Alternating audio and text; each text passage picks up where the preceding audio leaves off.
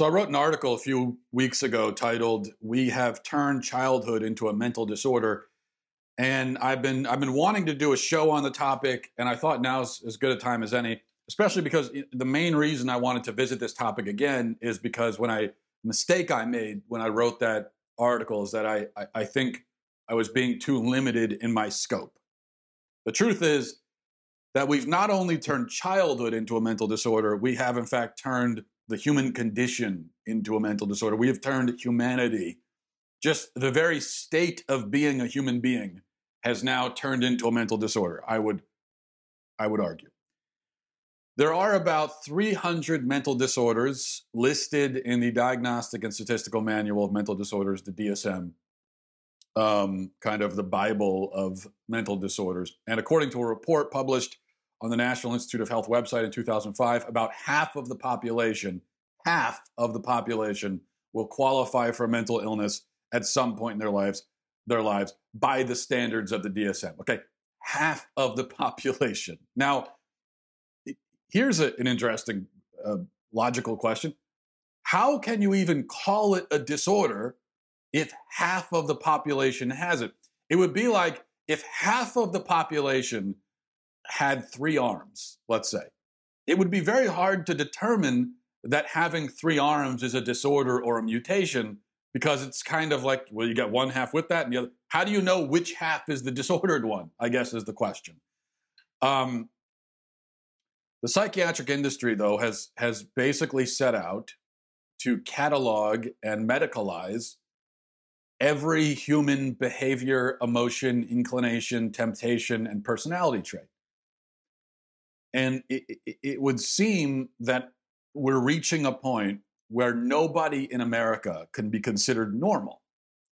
And you really have to wonder actually, where do the drug companies and the psychiatrists, where do they get their idea for what is normal? Because they're talking all the time about, well, that's abnormal, that's disordered. Okay, well, what is normal to you? What do you consider normal? What is a what is what is normal behavior? What is a normal person?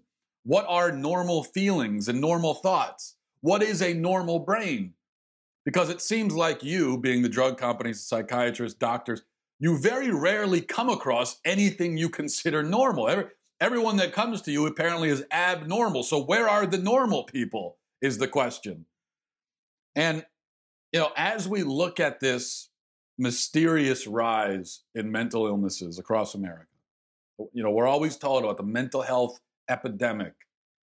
There's, uh, uh, and we look at the fact that mental illnesses used to be incredibly rare, and now it is it is utterly commonplace. And we look at the fact that um, drug companies have so far gotten almost 20% of the population of America onto psychiatric drugs. And when you look at all those factors, I think you really have to start to wonder about the chicken or the egg. Because we could say that, well, yeah, all these people mysteriously are coming up with mental disorders, and so that's why they're all on these drugs. But uh, many of these drugs cause suicidal thoughts, anxiety, and depression. Meanwhile, a lot of Americans are having suicidal thoughts, anxiety, and depression. So, could there be a link there? I mean, is that worth at least considering? Here's the reality. Before you had millions of America, Americans being put on these psychiatric drugs, you did not have an epidemic of suicide, depression, anxiety. Now you do. And it just so happens that these drugs they're putting everybody on cause those things. Again, it's you know it's, it's enough to make you pause and, and just think for a minute, isn't it?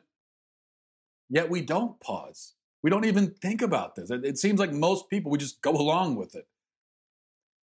Now, I focus very often on children when it comes to this issue um, because I think nowhere is the tendency to medicalize the human condition more apparent or more dangerous than with children. I mean, we're putting kids on these drugs and they're staying on them for their entire lives. As most people know, there's been an astronomical rise in ADHD diagnoses over the last several years. And now, somewhere around 10% of all children in the country have been labeled with this alleged disorder, and the label is being stuck on kids at earlier and earlier ages. And we're now told that kids as young as three years old, three years old, can be diagnosed with ADHD. There are new medical guidelines um, recommend that psychiatric drugs for kids uh, can start at four years old if their quote symptoms are quote debilitating. Uh, and a third of all kids with ADHD are diagnosed before the age of six. And again, when they put you on these drugs, there's very good chance you're going to be on them forever. You're never getting off of them. It also just so happens that um, there's a very high likelihood that somebody who is diagnosed officially with ADHD as a child will develop later on other mental disorders. And it just so happens that these drugs they're putting the kids on can cause those other problems down the line. Again, is there possibly a connection? When you have someone who's easily distracted at the age of four and you put them on drugs, and then at the age of 16 or 18, now they have debilitating depression. Is it possible that the drugs you've been, you've been, you've been, the chemicals that you've been sending into their brain, the drugs that you've had them on uh, for the last 10 years could have something to do with that? Is it possible? Um, of course, doctors will assure parents that the drugs are safe and will cause no long term damage to their children. But at best, at best, we don't know whether or not that's actually true. So that is when doctors are saying that they're lying. They cannot just, they, they will declare it, but they can't do it honestly. Oh, yeah, that won't cause any problems down the line. What? There's plenty of reason to believe that these drugs are altering your child's brain in ways that they will feel for years to come, possibly their entire lives.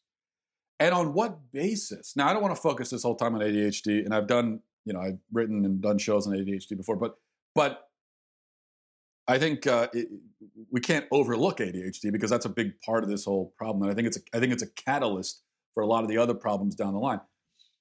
So we should ask on what basis do we take this incredible step as a society to drug into oblivion what used to be considered completely common and normal and even charming childhood characteristics? After all, any experienced parent will, can look at a list of ADHD symptoms and and see that they are the most normal characteristics in the world. So here are a few symptoms um, of ADHD inconstant motion, squirms and fidgets, makes careless mistakes, often loses things, does not seem to listen, easily distracted, does not finish tasks. Now, honestly, I would be more concerned about a child who doesn't display those symptoms than I would be about a child who does. So, so how on earth can we take these normal childhood behaviors and decide that in certain cases they could be a manifestation of a mental illness? Um, how do we do that? Well, the, the National Institute of Mental Health offers a clue about this, and this is what the National Institute of Mental Health says. People who have ADHD have combinations of these symptoms. Now, listen to the symptoms overlook or miss details, make careless mistakes in schoolwork, at work, or during other activities, fail to not fail to um, to, to follow through on instructions, fail to finish schoolwork, chores or duties in the workplace, avoid or dislike tasks that require sustained mental effort, such as schoolwork or homework, lose things necessary for tasks or activities such as school supplies, pencils, books, tools, wallets, keys, paperwork, eyeglasses, and cell phones. The Mayo Clinic puts it this way In general, a child shouldn't receive a diagnosis of attention deficit disorder unless the core symptoms of ADHD start early in life, before age 12, and create significant problems at home and at school on an ongoing basis. You notice the, the word that kept popping up there school, school, school. According to the medical community, a child's personality becomes diseased at the precise moment that his personality interferes with his schooling. Now, that's very odd, isn't it? Because physical diseases aren't judged that way. As I've said in the past, if you go to the doctor because you think you have diabetes, he's going to run any number of tests on you. But I, I, guarantee you this here's what he won't ask. He won't ask you, well, is the diabetes causing problems at home or at school? No, he's not going to ask that because it doesn't matter. If it's a, if it is if you have an objective case of diabetes, it makes no difference whether or not it's causing problems for you in this or that environment. It's the disease exists one either way.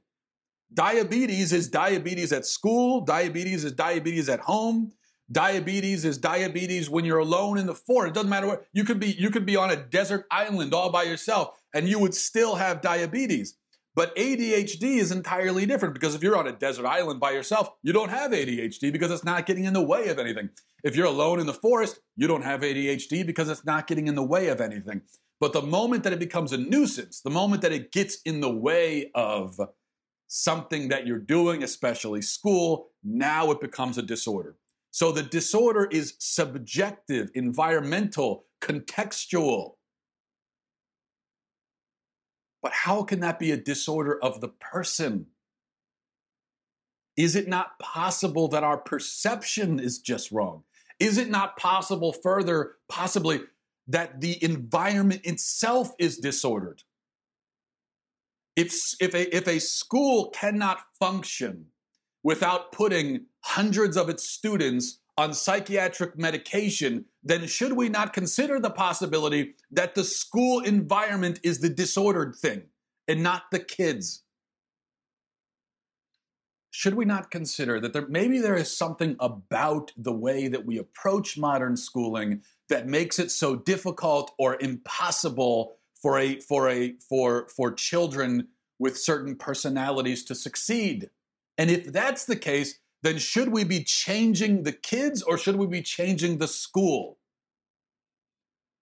Um, now, this diagnostic criteria is rather peculiar, especially because advocates for ADHD drugs will claim that the disorder can be located in the brain. And we hear this about many mental illnesses where we're told that, oh, well, you know, you, you do your research. You don't know anything about the science. It's in the brain. It's a, this is a, it is in the brain. You could see it in the brain. Well, then answer me this. If ADHD can be located in the brain, why is it diagnosed with a personality survey?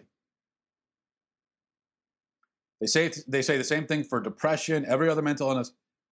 Yet, why don't they diagnose these mental illnesses with brain scans?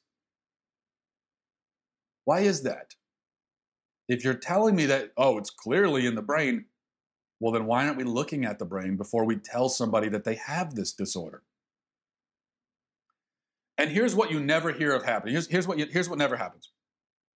At least I've never heard of this. And if you have, then correct me. But I have never heard of anyone being diagnosed with ADHD or depression or what have you, and then the diagnosis being changed or overturned uh, when somebody looks at a brain scan. I've never heard of that. Like you hear about that with with other diseases. You hear about somebody going to the doctor uh, because they appear to have the symptoms of some physical disease, and then the doctor says, Yeah, you might have it. They run some tests and then they say, Oh, no, you don't have it. So that happens all the time with other diseases. It never happens with these mental illnesses. It's interesting, isn't it? Because if these things can be found in the brain, then there should be people who think they have it, but then find out they don't because it's not in the brain. But that never happens. So here's the way that we approach mental illnesses we say if there are neurological differences in your brain, then it proves that you have whatever mental illness. But if there aren't any neurological differences, you still have the mental illness. You see, the drug companies win either way. It's a rigged game, no matter what. Uh, if you have the brain differences, then you see, it proves it. If you don't have it, yeah, well, you still have it. How is that? That's how does. Look, I admit to you, I'm not a scientist, all right, but tell, how is that consistent with the scientific process? How is that medicine? What is scientific about that? It's like if a doctor called you up and said, Well, the AIDS test came back negative. Oh, thank God. But you still have it. What? What do you mean, still? You just said the tests are negative. Now, it, it may be true, and I admit it may be true that you can find certain neurological similarities among certain people who have been diagnosed with ADHD or depression or any number of other mental illnesses. Um, and uh, so, so maybe you could look at a, you could line up a bunch of quote ADHD brains and see certain things going on that are similar among uh, among many of the brains. All right. Okay, fine. Even if you could find that, you can also find neurological similarities among people with similar personalities and dispositions, like enthusiasm and altruism. If you were to take a bunch of people who are very inclined to be enthusiastic, like my wife, for instance, she's a very enthusiastic person. And if you were to look at her brain and look at the brains of a bunch of other enthusiastic people, you'd probably find things going on that are similar. Um, you'd find the same thing among optimists and among pessimists. You know, they say that there's a that there's a, for lack of a better term, there is an optimistic brain and a pessimistic brain. Um, but that doesn't prove that these similarities cause optimism or pessimism or enthusiasm or hyperactivity. You could also look at the brain scan of a, of a, of a man who is who's grieving his dead wife, and you could find his grief reflected in his brain. You could also see his happiness if if his child was just born. If it, you know, a moment after his child is born, if you were to do a brain scan, you could see that reflected in his brain. Um, you could even see the kind of calm joy that he finds in prayer reflected in his brain. But that doesn't prove that the chemical reactions in his brain are causing the grief, the joy, the closeness with God that he feels. You see, just because you find it, and just because you find potentially a some kind of a correlation that doesn't prove that the one causes the other. And of course, I'm being very generous by even accepting this idea of, uh, of brain differences. After all, people are still told to this day that depression is caused by a chemical imbalancement. And drug companies still sell drugs based on that idea. You know, drug companies are, are making hundreds of millions of dollars selling drugs that are supposed to treat a chemical imbalancement. But here's the thing the drug companies know, and the doctors know, that this imbalancement does not exist. It has never been proven, it has never been found, it has never been demonstrated. It was a theory concocted by psychiatrists decades ago and they have been trying for decades to prove it. They never have. Which explains why study after study have shown that antidepressants don't perform significantly better than placebos. And they especially don't perform better than active placebos. An active placebo that they would give you in a medical trial is like a is a is a is a a pill that doesn't do anything to treat whatever problem but it does come with a certain side effect. So, so like maybe it's a placebo that will cause dry mouth or something like that, or give you a headache. Um, and the reason why they give an active placebo is because then you know it can kind of trick your mind. Once you once you notice that you're having a side effect, well then you're going to think that oh this is a real drug, and then the placebo effect can catch on. So in other words, sometimes when they when they when they test a drug and then they and then and then they have the placebo those trials are not always um, reliable because it could be that the real drug is is is actually doing nothing, but it is causing some kind of physical side effect which tricks a person into thinking that the drug is doing something. So, um, I think that could be why antidepressants historically perform not very well against placebos. Let me quote now a paper in the Public Library of Science.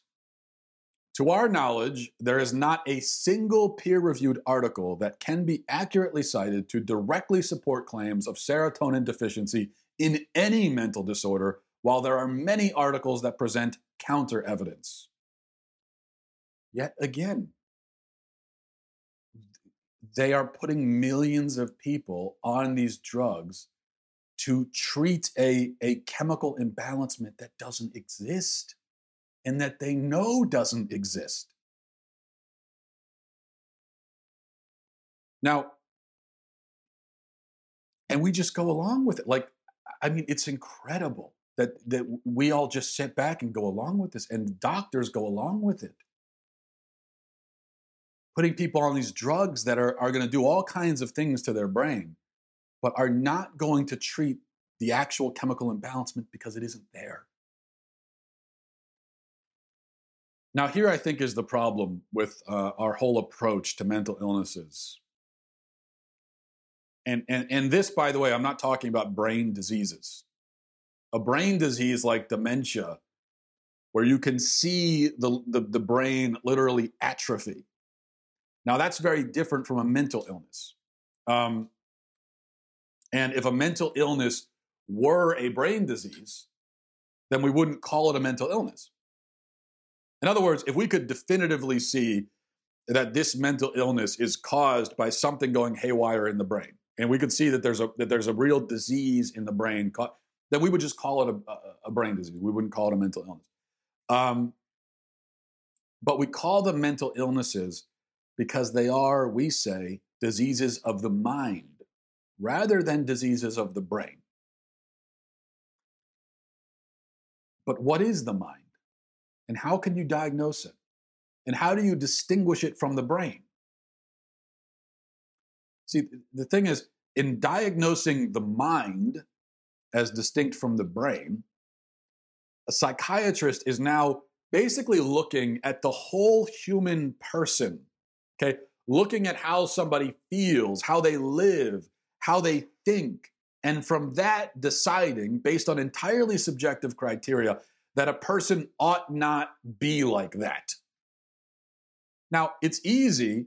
Usually, this is an easy process for, for a doctor. Um, a doctor can look at a liver or a kidney or even a brain and say, no, that's not supposed to do that. And that's usually the, the medical process here is like there's a certain organ or a certain certain part of the body that is malfunctioning. And so you can look at that and you can see what the brain does during dementia. Well, it's not supposed to do that, clearly. And so there's a disease. But with mental illnesses, we look at somebody prone to distraction or somebody who's in despair or somebody who has anxiety. And um, and doctors say, well, nope, humans aren't supposed to have those mental experiences. Nope. Or if they do have them, they should have them only for X amount of time and to Y degree. Yet we never step back and ask, says who? How can you possibly determine that? How are you in authority on how people should think and act and feel? Who, who put you in that position? How is that even a medical determination? A child isn't supposed to be easily distracted. Who says? Okay, based on how, what do you mean? How did you determine that? That a child isn't supposed to be that way? No, it's very, okay, you could look at a child and say, he is easily distracted. Fine. I know that you can do that. But when you get to the he shouldn't be part of it. What, what does that mean? What do you mean supposed to be, shouldn't be? In order to, now to look at a person and say, well, they aren't supposed to feel like that or they aren't supposed to be like that. in order to make a claim like that, and that is an incredible claim to make, but in order to make that claim, you must have some idea of like the ideal person. So if I'm looking at something and saying, well, it's not supposed to do that, I must have an idea about what it's supposed to do. So um, I can look at a computer, and if I knew about computers, which I don't, but if I were an expert on computers and the computer was having a problem, I could say, no, that computer is not supposed to do that. And the reason why I can say that is because I know what a computer is supposed to do.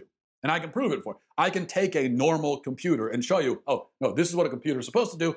Here's what your computer is doing. Here's the, the you know, there's a disconnect here, and so here's how we can fix it. But when you look at a person and you say, they aren't supposed to be and feel like that, well, then what you have to be able to do is you have to be able to take a quote normal person and say, oh no, that, you see that person there? That's how you're supposed to be. How could you possibly determine that? And where is this normal person? Where is this normal standard for a person by which we are all being judged? Um, now, of course, if you take an entirely materialistic view of humanity, which most psychiatrists do, then you have to believe that everything a person feels, everything he thinks, all of his traits, his characteristics, his flaws, his sins, his desires, his goals, his love, his joy, his despair, and so on, are all just material phenomena. But if, on the other hand, you factor in the soul and free will and the uniqueness of each person created by a divine force, then it's clear that there's something deeper. Okay, there, there, there is something called a soul and that is what drives and animates a person. He said, I, I think it's really kind of a philosophical question at the root of this whole. Well, there are many philosophical questions. We have we have allowed the medical community and the drug companies, they they have, in my opinion, they have gone way beyond medical and science. Eh, eh, they've, they've gone way beyond medicine and science, and they have wandered into philosophy. And we are allowing them to tackle these really deep philosophical questions. Like when you say a person isn't supposed to be and feel like that, that is a philosophical judgment, not a scientific one. And there's another question too, and a philosophical question. What drives, what animates a person? If you say that, that we are nothing but flesh and bone, then I guess you would have to answer that what really drives and animates us is our is our brain chemistry. Um, but if you're not a materialist, then you would say that what drives and animates us, the animating force within us, is actually our soul or our mind. And again, it, comes, you know, so for me, as eh, since I'm not a materialist, I would say that the soul and the mind are the same thing. Now, if you are a materialist, I don't even know what you mean when you say mind. What, what, are, you, what are you talking about? There's only the brain. There is no mind per se. So I'm not even sure what that means. But you get into, you say the word mental, mental illness, but all you believe in is, but but but you only accept the existence of a brain. Well, I think there's a confusion there. You can't even define what a mind is, yet you're diagnosing it. I would say, and I think anyone who's not a materialist would have to say that your mind is your soul. You know, it's one and the same. Um, so the point is, even if a chemical imbalancement could be found, and it hasn't been, but even if it were, there would still be a question about whether that imbalancement is a reflection or a symptom of the spiritual problem, problem, problem rather than itself being the cause of the problem. And even if you don't factor in the human soul, I mean, this is just, that's just one of the issues here. Even if you don't factor that in, and even if you did prove this imbalancement theory, still you wouldn't be able to prove that the imbalancement causes whatever disorder because you couldn't prove that the imbalancement isn't itself caused by, say, environmental factors or life experience or any number of other things. So again, there are these enormous leaps of logic that are being made when we talk about mental illnesses. And we're just allowing the drug companies and doctors to make those leaps. And we're not even questioning them. But even if we were to put all this to the side, um, even if you were to accept just for a moment that brain chemistry determines everything about a person, um, and, and even if we were to accept that there is this chemical imbalancement and the chemical imbalancement itself does cause, say, ADHD or depression or whatever, that still wouldn't prove that a particular personality, like the ADHD personality, for instance, is disordered. It doesn't prove, in other words, that a person shouldn't be that way. We've decided that kids aren't supposed to be that way. We've decreed it from on high like gods, and then we've set out to chemically eliminate every human disposition that we find inconvenient or difficult. But that is subjective, it's arbitrary, it's not scientific. And again, we do the same thing with adults, we do it with all people. We look at unfavorable characteristics, emotions, and personalities, and we decide that because they are unfavorable, they must therefore be medical. But I don't think that's how medicine works. So we may say, uh, for instance, that somebody has um, an ex- anxiety disorder. Okay, but who's to say that they shouldn't have anxiety?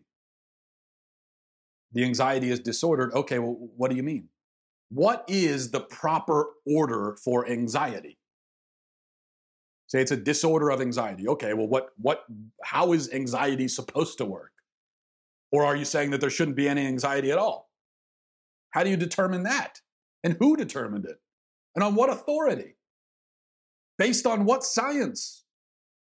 Now, I have a lot of anxiety. I, I, it's unpleasant. I don't like it. And no, I don't think that a person should live consumed by anxiety. But neither do I think that anxiety is necessarily a medical condition. And I also think that it hasn't been proven to be a medical condition. It has rather been decided philosophically that it must be a medical condition. And that's a problem. You know, I think it's it's possible,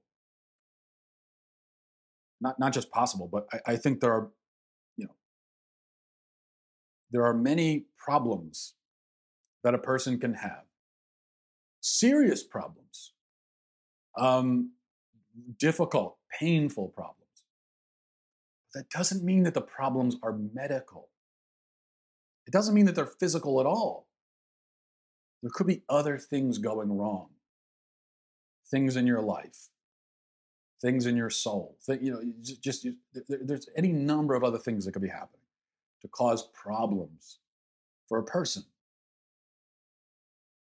But what we've done is we have eliminated all of those possibilities, and now everything has to just be medical and physical. I'm not saying that mental illnesses don't exist. I'm saying that there are many questions we aren't asking, and we should be. Um, I'm also saying that when analyzing a person's emotional and mental issues, we can't completely disregard things like free will, choice, environment, experience, and the soul. Yet that is exactly what we've done with mental illness. And we've done so on the word of drug companies and psychiatrists who themselves are still pushing debunked theories to explain the problems that they're supposed to be treating.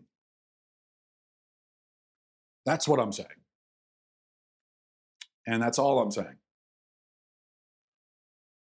And maybe these are questions we should think about and try to answer before we continue along this path of turning everything and everyone into a mental disorder.